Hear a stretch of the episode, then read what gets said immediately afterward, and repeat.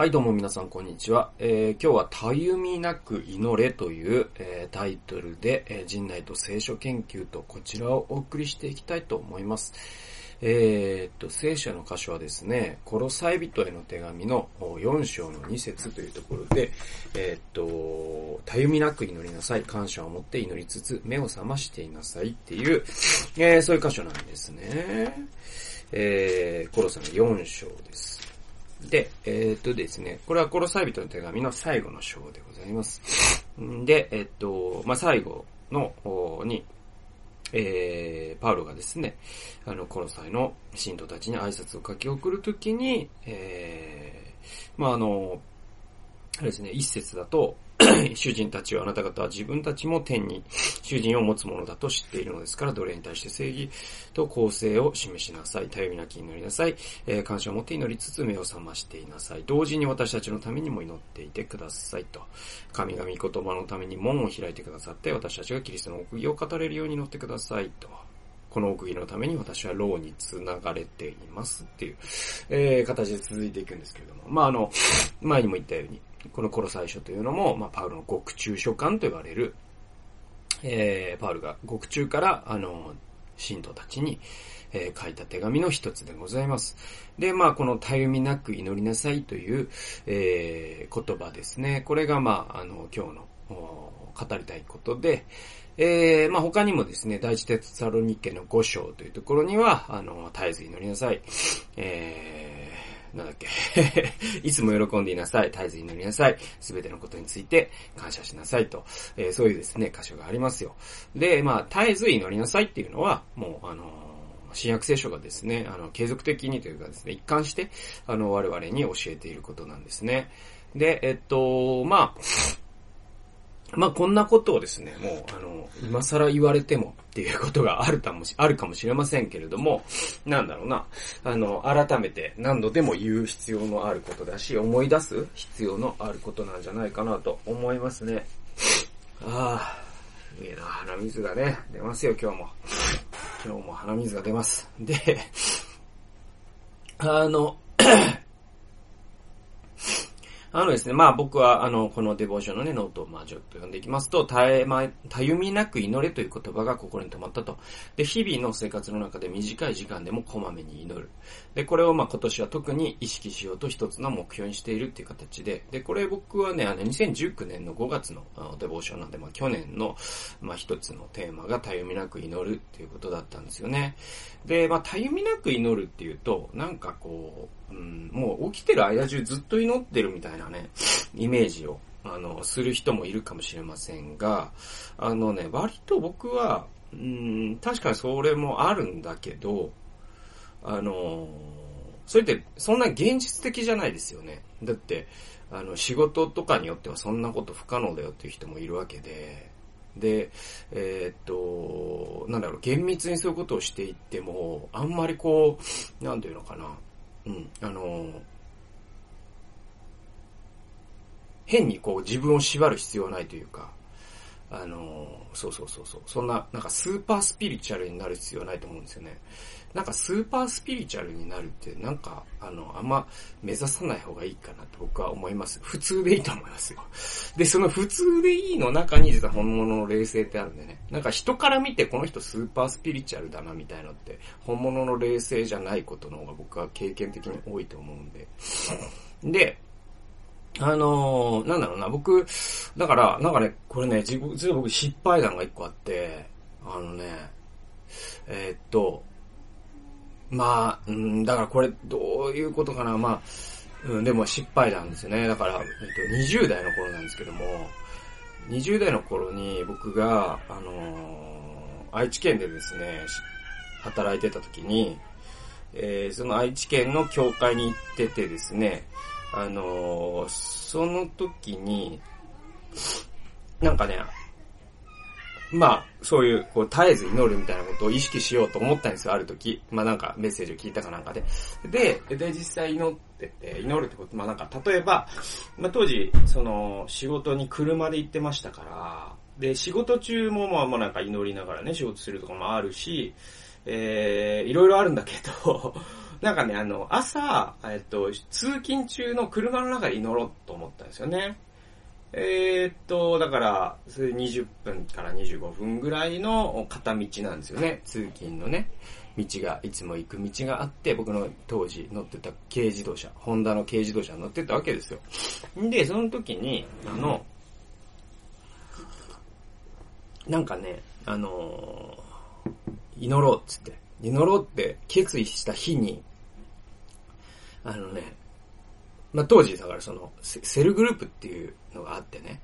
で、えっと、教会のまあ小グループみたいなもんですわ。で、そういうのがあって、そういうののメンバーの、えっと、20代の、同じような20代の、僕よりまあ年下ですけれども、社会人になったばっかぐらいの、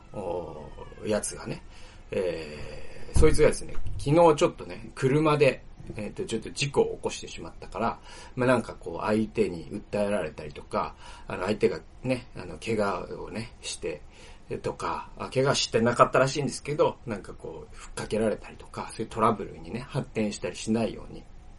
まあ、祈ってほしいみたいなのが朝ね、メール来たんですよ。うん。で、これはもういいチャンスだと思って、で、えっと、なんかもう車の中で祈ったんですよ、僕。ね。で、なんかすげえ祈った、熱心に祈ったんですよね。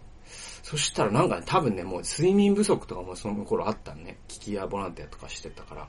えー、の、いろんなことが重なったと思うんですけど、なんか祈って、すげえ熱心に祈ってたら、ゴツンって言ったんですよね 要は、要はなんか信号待ちで熱心に祈ってたら、なんか多分、ブレーキがね、の踏みが甘くなってね、オートマ車だからね、ちょっと進んじゃってね。で、なんか、あの、前の車に当てちゃったっていうね。もうね。で、結果、その日だからもう職場電話してさ、で、警察呼んで、で、あの、なんか軽トラックに乗ったおじさんだったんですけども、で、なんかまあちょっと、まあ、あの、で、で、ね、お互い傷がついたから、それはもちろんね、その保険、まああの、保険には入ってましたから、保険から降りるんですけど、なんかそのおじさんが、なんかちょっと、あ、変な人っていうか、変な人っていうか、だから、あの、要は国民健康保険にすら入ってなかったことが発覚したりとかして、後で。で結構なかなかのもんじゃないですか、それって。それでいて、なんか結構病院にも何回か行ったりとかして、ってて、なんかその手の人なんじゃないかみたいになってきて、結果僕ど、どうなったのかな？あれちょっと思い出せないですけど、その軽トラおじさんね、あったな。でもとにかくだから僕はそれで別になんかすごいお金払うとかいうことにもならなかったけど、でもなんかその保険会社の人は相当警戒してて、ちょっとなんかややこしいかもしれないですね、この案件はみたいになって。っていう、で、何が言いたいかっていうと、僕はその、一生懸命祈った僕がもうそもそも悪いわけですから、その場合ね。だって、止まってる車にぶつかってるわけですから。だからもう、おじさんはまあ怪しかったとはいえ、完全に僕が悪いわけですよ。で、それはもう祈ったからダメなんです。祈ったからといってそんなものは免除されるわけで全然なくて そんなはずはなくて、相手からしたら知ったことがなんで。だから運転するときはもう運転集中しようって思ったんです、その時 その時が、本当に決意したんですよ。運転するとき祈るのやめようって思ったんですよね で、まあ別に祈ってもいいですよ。祈ってもいいですけど、やっぱりですね、その、運転するときは僕、そんなにね、あの、なんかに、自分のね、集中力を過信してはいけませんから。で、また、男というのは、あの、前の動画でも言いましたけど、男っていうのは基本的にシングルタスクの脳みそで、脳量っていうところがね、あの、あんまり、あの、上手に発達してないんで。うんと、だからまあ、運転するときは運転する。仕事するときは仕事する。じゃあ祈るときは祈るってなったときに、じゃあ絶えず祈るっていうのはどうやらいいのってなるじゃないですか。だっていろんなことをするわけですから、あの、日常というのはいろんなことのね、仕事をしている時もあり、家族のことを考えてる時もあり、えー、勉強してる時もあり。でもじゃあその時に祈るって何なのって時に、絶えず祈るって何なの？そしたら他の活動できなくなっちゃうんじゃないのと思われるかもしれませんけど、僕はね、やっぱね、絶えず祈るっていう、このね、意味ってなんかで僕読んだのかなんかで、あ、なるほどなと思って、これならできるわと思ったのがあって、それをずっとやってるんですよ。確かなんか立候例の説教だか忘れたけど、それ何かっていうと、あの、あれなんですよね。だからその、こ、その日常の中でふっと、ふっと、ふっと時間がある時あるじゃないですか。例えばまあ、歩いてて信号待ちしてる時とか、仕事と仕事の間とかね。で、電車に乗る、電車待ってる間とかね、えまあ誰かと会話をして、その人がお茶入れに減ってる時とか、いろんな時間がありますよね。で、その時に、こ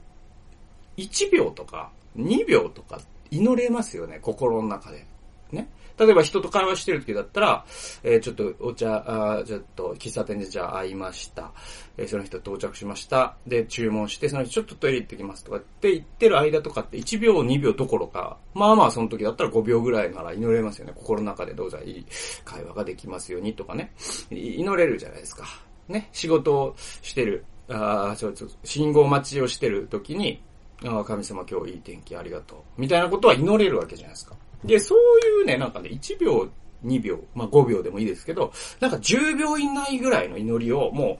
う、あの、日常の中にこまめに挟んでいくっていう、それこそが絶えず祈るっていうことなんだよ、みたいのを確か僕、立候連の説教で聞いたかなんかで聞いて、お、これは本当そうだなと。俺あの時に、あの、これ知ってたら、あの、だから20代の あの、軽トラにぶつけた日にこれを知ってて、やっぱこんな愚かなことはしなかったのにと思ったんですよね。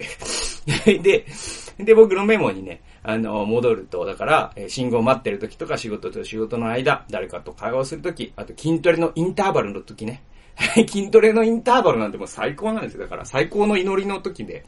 えー、っと、筋トレってインターバルっていうのがあってね。えっ、と、えっ、と、10回3セットっていうのが、まあ、基本的には筋肥大のための筋トレの、まあ、あの、王道なんですけれども、まあ、10回限界だっていう重さを10、あえっ、と、上げるんですよ。だから、1回限界の重さがじゃあ100キロの人がいたとしたら、だ、だいたい10回限界っていうのは80キロぐらいに来るわけですね。で、じゃあ80キロを10発やって、で、その間、それで、それを3セットするんですよ。そうすると1回目と2回目の間に、えっと、まあ、ベンチプレスとかだったら、あ2分から3分、長い人で5分ぐらいですね、インターバル通るわけですよ。で、その間ってね、案外ね、なんかね、僕、好き、一番好きな時間と言ってもよくて、なんかね、その間僕ね、なんかラジオ聞いて、僕は結構ラジオ聞き人間なんですけど、その時にラジオ聞こうとは思わないんですよね。で、もうなんかね、無になれるんですよ。その時間、なんかタイマーをぼーっとして、多分ね、その脳のね、酸素が足りてないんだと思うんですけど、全部その筋肉のパンプの方に行っちゃって、血液が。だから脳がね、なんかもうちょっと低酸素状態になってて、軽くなんか、ちょっと、軽く麻薬やったような感じなんですよね。麻薬やったことないですけど、やったことないですけど、なんかね、ちょっと、甲骨、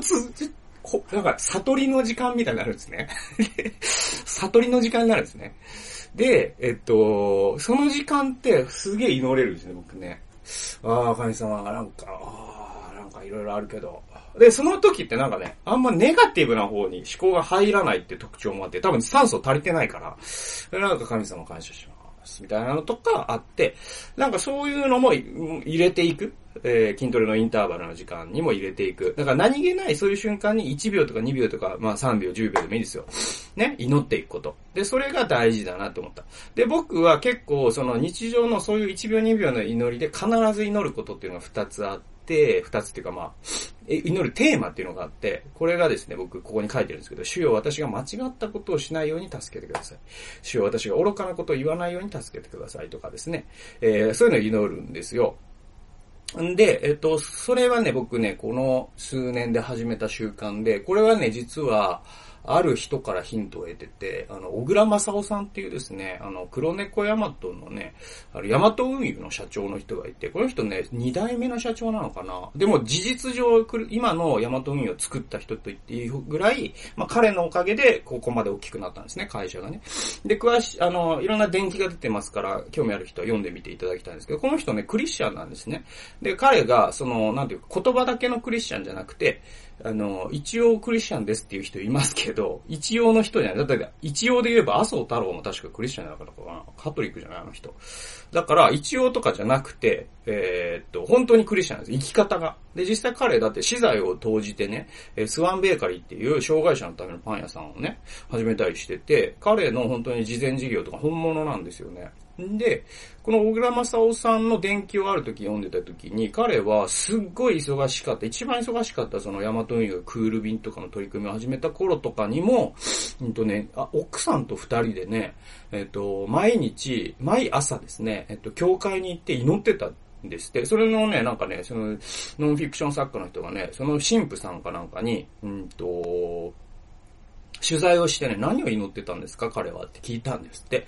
小倉さんはあの頃何言ってたんですか？つって聞いたら、それが、これだった。さっき僕が言ったやつ。だから今日、私は間違った決断をしないように助けてください、神様って言って。どっか愚かなね、なんか仕事、なんか決断をしたり、いいことを言ったりとかしないように助けてください、神様って祈ってたっていうのを僕読んで、あ、本当すげえなと思ったんですよね。で、実際ね、主の祈りってね、あの、基本的に神の国が来ますようにっていうのが、あの、最初に来るわけですよね。神を称えた後に神の国が来ますようにっていうのが来ますよね。で、えっと、え、その後に、その私たちに日ごとの糧を与えてくださいとか来て、で、罪が許します、許し、えー、私たちの罪を許してくださいっていうのがあって、で、それで、私たちを悪から救ってください。試みに合わせないでくださいってありますよね。だから主の祈りって5つぐらいある要素のうちの1つがまさにこの小倉さんが祈った祈りなんですよ。私たちが間違ったことをしないように助けてくださいっていう祈りなんですよね。で、なんかね、僕はなんか本当にこの40になってやっと分かってきたことっていうのがあって、やっぱ人生ってね、あのいかにね、正しいことをするかよりも、いかに間違ったことをしないかの方がね、結構大事なんですよね。で、間違ったことをしなかったっていうことは、異業としては書き残されないんだけど、実はですね、あの、本当に異業を、異業を別に達成する必要もないんですよ。ないんですけど、本当に我々の幸せに関係してるのは、記録されることのない何をしなかったかの方なんですよね。で、それって、やっぱ神の憐れみがないと、僕なんて本当に愚かなものなのでね、そういうことをしちゃうんですよ、愚かなこと。で、愚かなこと言っちゃうんですよ。だから、それを本当にしないようにっていうのを、やっぱ僕絶えず祈った方がいいなと思って、割かしですよ、そういう、ふっと時間があってできた時にどうか、ね、あの、間違ったこと言わないように、今日は間違った選択をしないように、間違った決断をしないように、えー、そういうことをね、ふと神様に祈るっていうことを絶えず祈るということを実践にしてます。で、まあ、続けて読んでいくと、また2節の御言葉にあるように、主よありがとうございますと祈ること。えこれまあ感謝を持って祈りつつってありますから、えー、だから、主よありがとうございます。これも祈りですよね。これ1秒で祈れますよね。で、また誰かを思い出して取りなすことっていうのも1秒2秒でできますよね。ふっと信号待ちの時に、あどうか、あの、妻を守ってくださいとかね、祈れるわけじゃないですか。なんで、えっと、こういった生活の中の本当に数秒間の祈りっていうのが、生活の端々に満たされていることこそ、実は祈りの中で生活することなのではないかと私は思うと。で、えっと、まあ、これをね、改めて意識していこう。ほんで、やっぱこれ意識しないとですね、なかなか習慣になっていきませんので、えー、なんだろうな。あのー、本当にこう、ちょっと時間が空いた時に1秒2秒祈るっていうのが、本当に自分の生涯のね、習慣になっていったら、それってもう人生全体が祈りの中で行われているっていうことで、つまりそういうことなんだと僕は思うのでですね、ぜひですね、こういった習慣を、まあ僕もそうですけれども、一緒にですね、習慣化していくってことに取り組んでいってみてはいかがでしょうか。というわけで今日はたゆみなく祈れというテーマでお送りしました。最後までお聴きくださりありがとうございました。それではまた次回の動画及び音源でお会いしましょう。さよなら。